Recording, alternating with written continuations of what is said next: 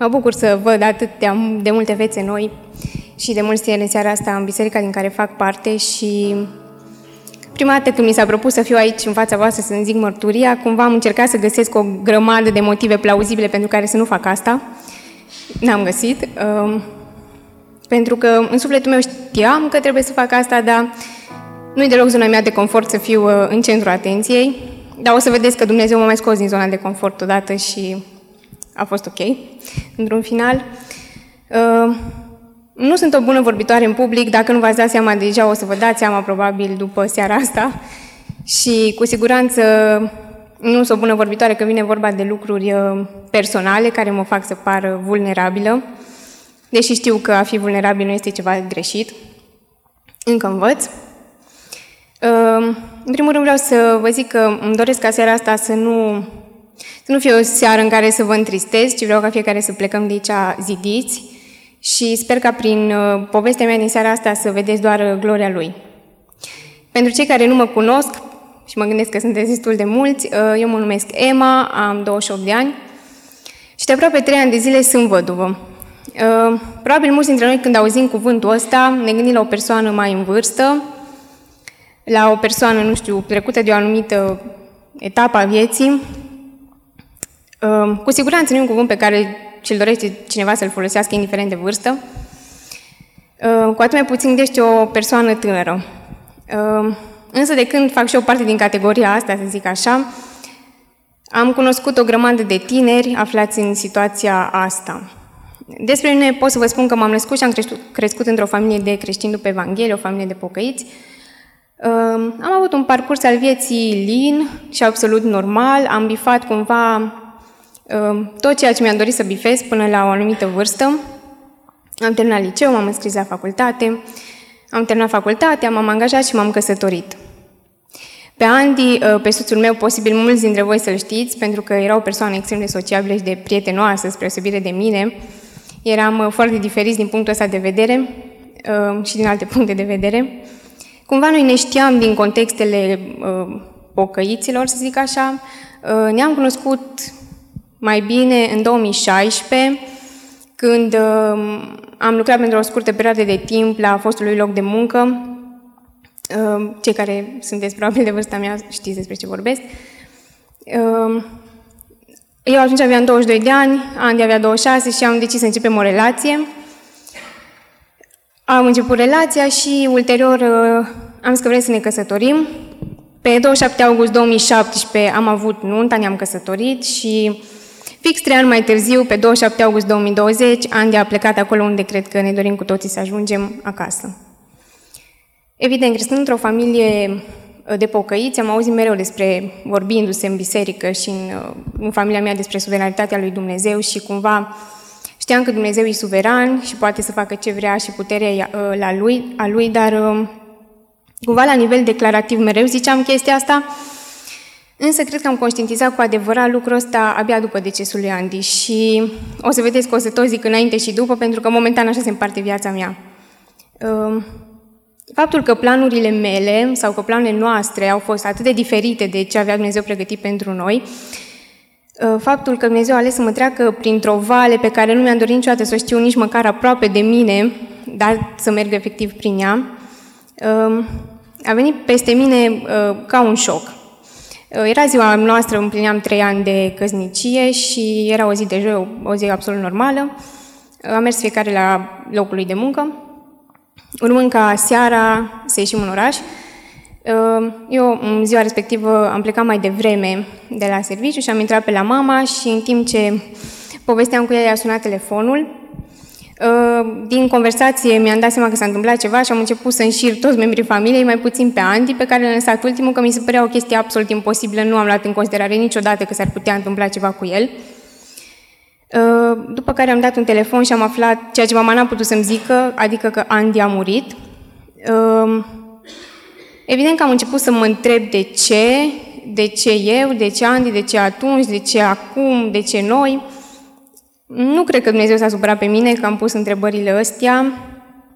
La unele am primit răspuns, la unele nu și sunt convinsă că nu o să primesc, însă momentan, sincer, nici nu mai caut un răspuns, pentru că uh, mă încred în Dumnezeu și nu știu să vă dau foarte multe detalii despre incidentul în sine, pentru că nu am vrut să știu la momentul respectiv, nu vreau să știu nici acum și nu cred că m-ar ajuta și nu cred că v-ar ajuta nici pe voi.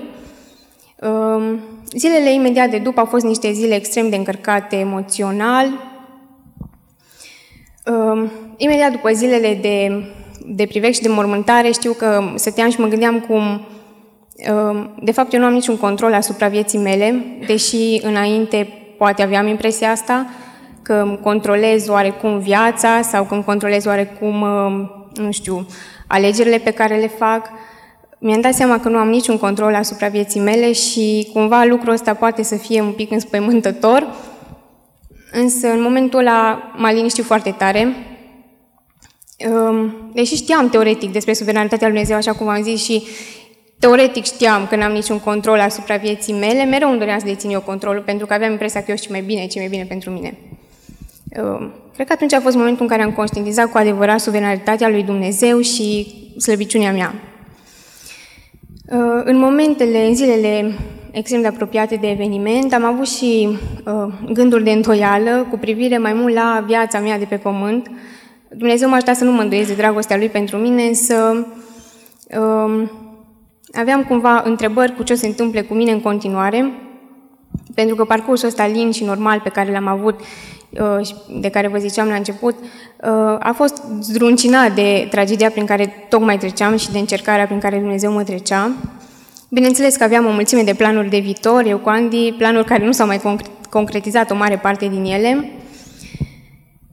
În momentul în care o persoană uh, trece prin pierderea partenerului de viață, e un subiect despre care unii sau majoritatea oamenilor nu vorbesc, pentru că pe lângă pierderea principală a partenerului, sunt și niște pierderi secundare, destul de multe. Uh, eu pot să zic că pierderea secundară pe care am resimțit-o cel mai tare a fost asta, uh, privirea la perspectiva asupra viitorului. Pentru că dacă aveam anumite planuri, acum m-am trezit cumva debusolată, nu știam, uh, nu știam ce se întâmple cu viața mea mai departe, nu mai aveam o țintă, cumva eram, aveam impresia că bifând efectiv toate etapele pe care mi le-am dorit să le bifez până atunci, acum nu mai aveam ce să mai bifez. Însă Dumnezeu m-a ajutat să mă concentrez pe ce a contat cu adevărat și pe ce contează cu adevărat, uh, și anume pe relația mea cu El și uh, dacă înainte să moară Andy, cumva eram o persoană care eram într-un, uh, într-o zonă de confort, despre care am zis și la început, pe care mi-o creasem singură, inclusiv spiritual, și cred că zona de confort spiritual e o zonă extrem de periculoasă, care nu numai că nu te lasă să crești, dar te poate și coborâ. Uh, Dumnezeu m-a luat din zona de confort ca să poată să facă altceva din mine. Uh, dacă înainte să moară Andy, cumva puteam găsi o grămadă, o grămadă de uh, lucruri pământești care m-ar putea face cu adevărat fericit. Acum vă zic sincer că doar un singur gând mă face cu adevărat fericită gândul că într-o zi o să fiu în cer cu Isus. Uh, poate că mulți dintre noi am auzit de pacea asta desăvârșită despre care se discută mereu. Uh, oamenii care trec prin anumite încercări mereu au povestesc despre ea și și eu am auzit de ea înainte și cumva mi se părea o chestie așa ireală, să zic. Adică mă gândeam cum în mijlocul necazului și în mijlocul uh, durerii și în mijlocul zdrobirii poți să fii liniștit, poți să ai un sentiment uh, atât de plăcut și atât de uh, bun precum pacea. Uh, mi-amintesc că în zi, a doua sau a treia zi după mormântare am avut o zi groaznic de grea. Uh, tot ce îmi doream era să stau în pat și mă rugam să mor ca să pot să scap odată de durerea asta care simțeam că mă sufocă și nu mă lăsa să respir absolut deloc. Nu m-a ascultat Dumnezeu, după cum vedeți aici în seara asta. Uh, însă să știți că a fost o singură zi în ăștia trei ani care a fost așa de grea sau pe aproape atât de grea, n-am mai trăit de atunci așa. Uh, de ce aveam nevoie în momentul respectiv? Știam, eram conștientă de speranța revederii, dar aveam nevoie de speranță pentru viața pe care urma să o mai am pe pământul ăsta.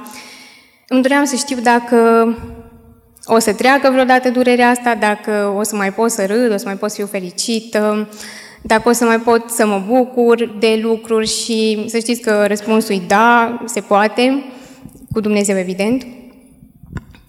În aceea zi știu că la un moment dat mă uitam printr-o Biblie mai veche, o răsfoiam, nu citeam, și mă uitam la semne de carte. Și cumva ochii mi-au picat pe niște versete din, din Deuteronom 6, unde, Dumnezeu, unde se vorbește de dragostea de Dumnezeu.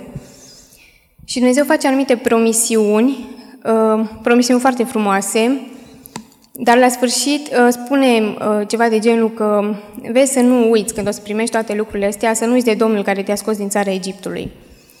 Și cumva uh, să știți că eu nu sunt o persoană care în general supra-spiritualizează lucrurile, nu știu dacă e bine sau nu. Cumva, când am citit versetele astea, astea au însemnat pentru mine speranța. Și toată durerea pe care o simțeam atunci că o am s-a ridicat și a fost înlocuit de un sentiment de liniște, un sentiment de pace. Știu că cuvintele sunt prea sărace ca să vă pot explica tot ce am simțit în momentul respectiv și uh, e ciudat că acum când mă uit în spate la perioada respectivă, uh, nu durerea e cea care îmi vine prima dată în minte, ci pacea și bucuria. Și zilele trecute citeam la uh, o femeie pe care o urmăresc din, uh, din America și și a trece acum prin perioada asta de văduvie și o scris o chestie super interesantă și am zis că o zic și eu în seara asta, nu e a mea, e a ei. Um, ceva de genul suna că ciudat cum am cunoscut cea mai pură forma bucuriei în cea mai dureroasă perioadă a vieții mele. Și exact asta, cuvintele astea exact, descriu exact ce vreau să zic eu acum. Um, Mereu când vorbesc cu oamenii despre lucrul ăsta, le spun că îmi doresc foarte mult ca fiecare să poată experimenta pacea asta desăvârșită și bucuria asta pură, fără să trebuiască să treacă prin, uh, prin încercări de genul ăsta. În perioada respectivă, Dumnezeu m-a ajutat să accept foarte repede ce mi-a dat să trăiesc. Uh, nu e sub nicio formă meritul meu că am acceptat atât de repede și că nu m-am răzvrătit și nu m-am supărat pe el, ci e doar meritul lui că mi-a dat putere să fac asta. Și dacă până atunci Ehm, metafora asta cu lutul și olarul era pentru mine un concept foarte abstract, mi-era foarte greu să înțeleg.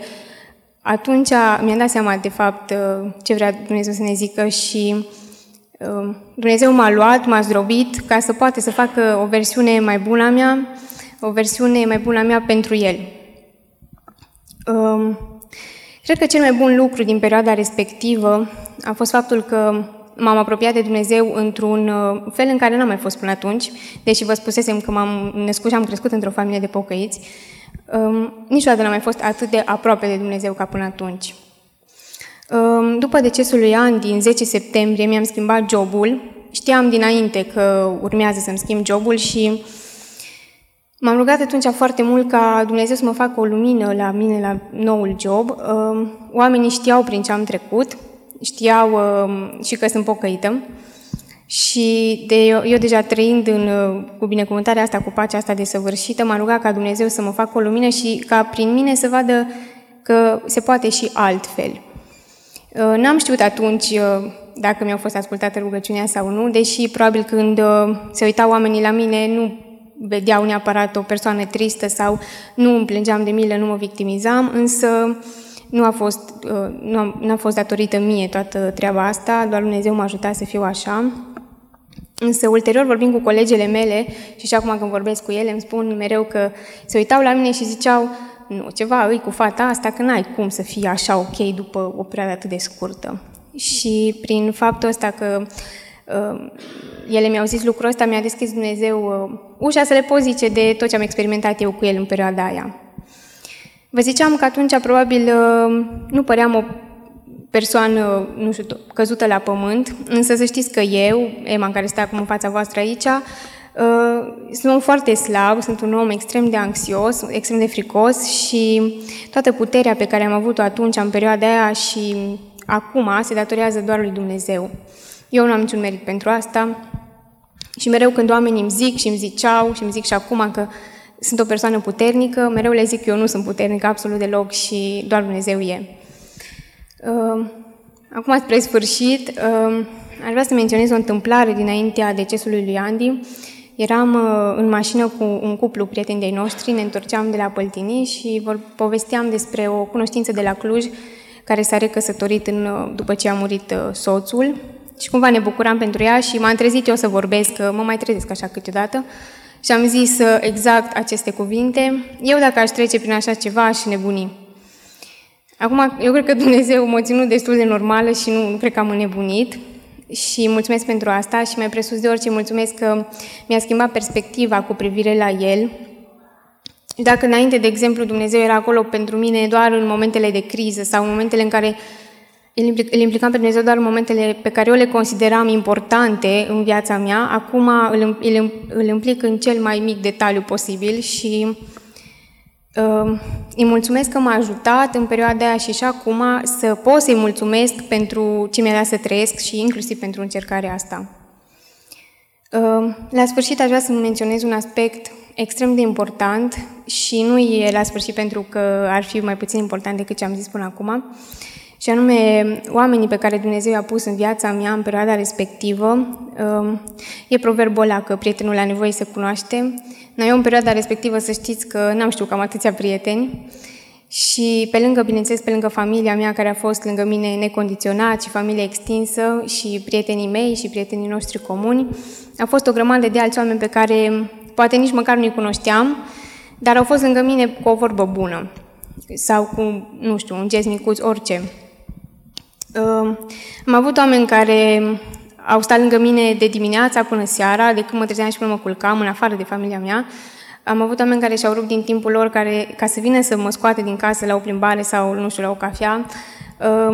Oameni care mi-au spus o vorbă bună când am avut nevoie, care m-au încurajat atunci când am avut nevoie. Unii dintre ei este aici în seara asta și nu vreau să transform uh, mărturia mea într-un discurs de Oscar, dar vreau să le mulțumesc și public pentru că ei știu ce înseamnă uh, sau ce a însemnat și ce înseamnă continuare pentru mine sprijinul lor. Uh, nu vreau să dau nume pentru că nu vreau să ratez pe nimeni, dar vă știți, fiecare. Uh, cred că în momentele de genul e foarte important ca fiecare să facă ce insuflă Dumnezeu. Deși v-am spus că am avut foarte mulți oameni alături de mine și majoritatea m-au ridicat, au fost și foarte multe presiuni. Presiuni de genul ce zic oamenii dacă faci asta, ce zic oamenii dacă nu porți doliu, ce zice lumea dacă faci asta. Probabil era cea mai mică problemă a mea în momentul respectiv, ce zic oamenii nu a prea interesat și nu mă interesează prea tare nici acum. Um, pentru că pe mine, la momentul ăla și și acum, mă interesează doar ce zice Dumnezeu, nu ce zic ce lumea sau ce zic tradițiile.